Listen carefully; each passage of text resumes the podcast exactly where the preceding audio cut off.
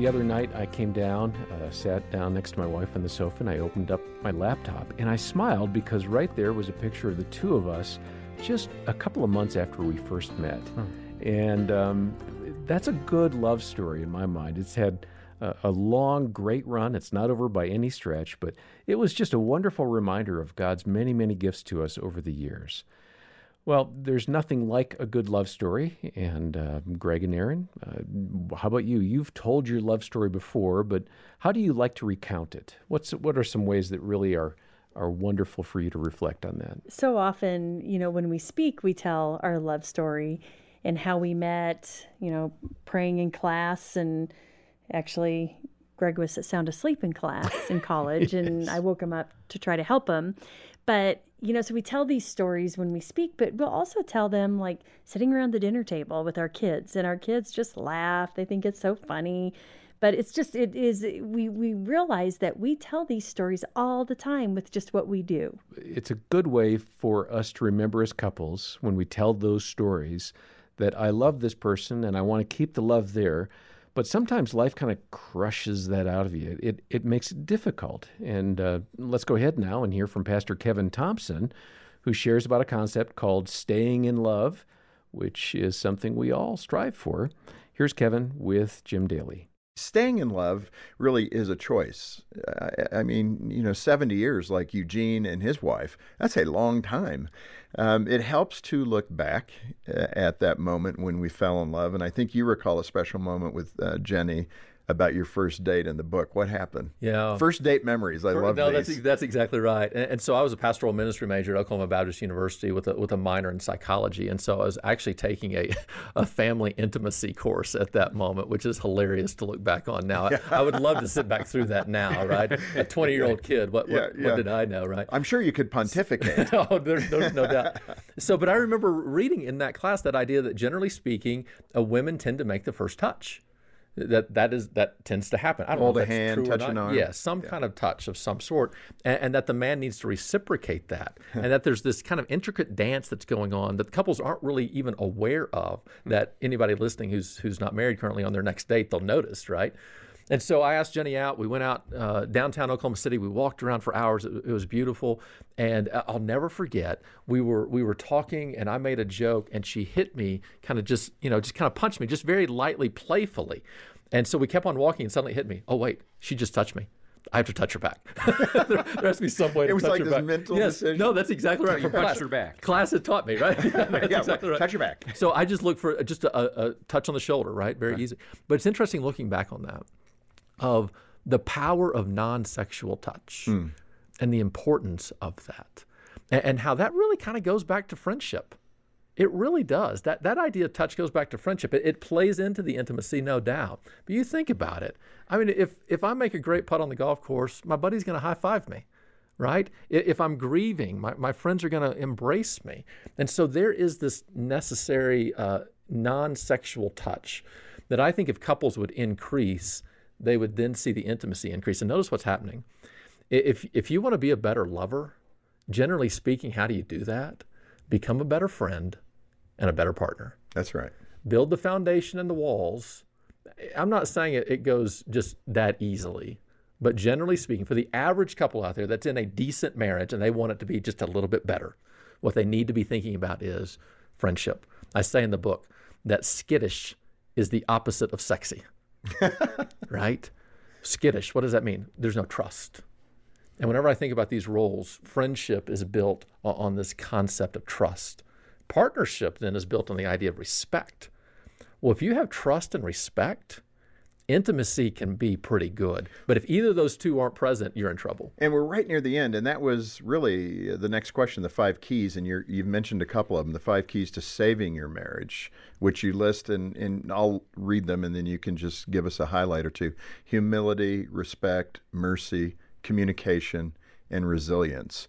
So, I mean, they're right there in the book. These are, I think, those are really strong. Uh, ha, ha, let me just pick one resilience. How does resilience in your marriage help you have a long term committed marriage, a lifelong marriage? It, it is this idea of we're going to make it. whatever it takes. No matter what. Whatever it takes, we're going to make it. Now, now, notice what that means. Because a lot of couples think we're going to make it, but then they're not willing to, to go get counseling. They're not willing to go to Hope Restored. They're not willing to, to take the next step. Whatever it takes means that I'm not going to care about my appearances. I'm not going to care about my reputation. That literally I will sacrifice everything in order to make sure I do whatever is necessary for Jenny and I to have a successful relationship. And, that is our mindset. And, so, what that means if we have a problem, we're going to go get help. Well, we're in a small town. What happens if somebody sees us? Well, they see us. Good. So be it. Yeah, I like that. And, and, so it is this idea. We have, we have a counselor that, that's down the office in our church hallway. And, and I'll, I'll tell couples on occasion, you need to go see this counselor. And sometimes they will say, oh, I can't. I can't walk this church hallway with all these staff people and them see us go in. And I always tell them, you know what we're thinking in that moment? Good for them. Good for them. They're getting help. Well, I don't sit back and judge, go, oh, I wonder why they're walking in there. Right. I think to myself, there's a thousand reasons why I need to be walking in. right. That's a better attitude. And so resilience really does mean to me that we're going to do whatever it takes, which means we're going to confront the true issues in our relationship and, and not push them aside because we're going to do whatever it takes to make it. Well, I so appreciated uh, what Kevin Thompson had to say. Greg, it takes work. Um, how do we stay confident rather than pessimistic? And, and how do you do that personally in your relationship with Erin? Yeah, we decided a long time ago that we're going to remove the word divorce from our vocabulary. So we don't joke about it. We're not sarcastic with that word. We, we really don't use that. I think another thing that we do that I really enjoy doing is that we'll say to each other, Hey, I'm with you till the end. Hmm. And and what that means to me is that Erin is saying, you know, it doesn't matter what's going to happen. We'll, we'll figure it out. We'll work through it because I'm with you till the end. I always tell Erin that I know that she loves me, but actually, what's more important is to know that she likes me. Hmm.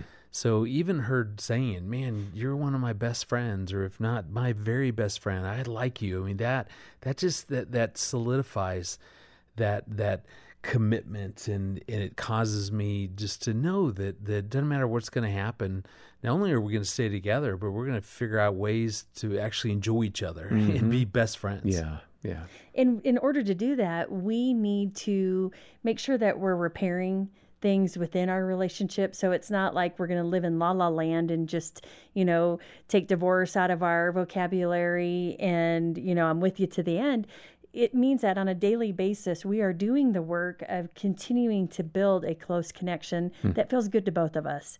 And that's important. And so when something happens and it doesn't feel good to one of us or to both of us, we talk about it after the fact. We don't try to talk about it in the moment hmm. because anyone who has read any of our stuff hears how it goes in the moment, especially early on in our relationship. But, you know, just continuing to grow as individuals and just um, really be intentional about not letting resentment build. You know, I think too another another thing that we've learned to do is, you know, a lot of people have bucket lists. So as an individual, this is what I want to do before, you know, I kick the bucket. Well, we actually have that as a couple. And there are places that we want to go, things that we want to do someday. You know, like go to the the Holy Lands is a big one that we've talked about. And when you have these dreams that we're looking forward to, that that's another way that we keep our commitment strong together. I mean, we we look for ways to minister together as a mm. couple. Again, Erin has her own calling as a counselor. God's using her in mighty ways and, you know, I have my individual callings, but but we've really worked on figuring out how can we use our marriage to help strengthen others or to bless someone else. Mm. And I think when we do those kinds of things, when we look into the future, that's why actually John there was research done that that showed um, things that helped keep a couple together for the long term. Mm-hmm. And remember, Erin, mm-hmm. one of mm-hmm. the things that they found is when they bought long term appliances yes. together. I was oh. thinking of that as we were talking about this, and I was like, what was that research? Yeah. And they found that couples that invested in more quality long-term appliances were more likely to stay together because they had a vision for the future. Okay. Yeah, we're going to be together for 25 years, so we so, need to yeah. find something that we can use for that long. Of course, today it doesn't seem like appliances yeah, last quite right. so long. I wish I could go back to the original washer yeah, and dryer that we had. oh, something that works longer than two years. Yes. Well, there are a lot of little things along the way, and thank you for sharing, uh, you know, some of uh, your own insights on this. And certainly, we heard some great ideas from Kevin Thompson. Uh, if you'd like to hear the whole conversation with Kevin, we do have a free download. It's called "Embracing Your Role as a Spouse." Uh, look for that in the show notes, and look for his book, "Friends, Partners, and Lovers: What It Takes to Make Your Marriage Work." Uh, we've got that available to you when you make a generous donation of any amount to the Ministry of Focus on the Family. We're listener supported. We need your contributions to continue on with great podcasts like this one. And so please make a monthly pledge as you're able to or a one time gift. And we'll say thanks for joining the support team by sending that book from Kevin Thompson Friends, Partners, and Lovers. We'll have all the details in the show notes. And next time, we'll be hearing from Gary Thomas once more about loving your spouse in a godly way. And uh, for now, on behalf of Erin and Greg Smalley and the entire team, thanks for joining us today for the Focus on the Family Marriage Podcast.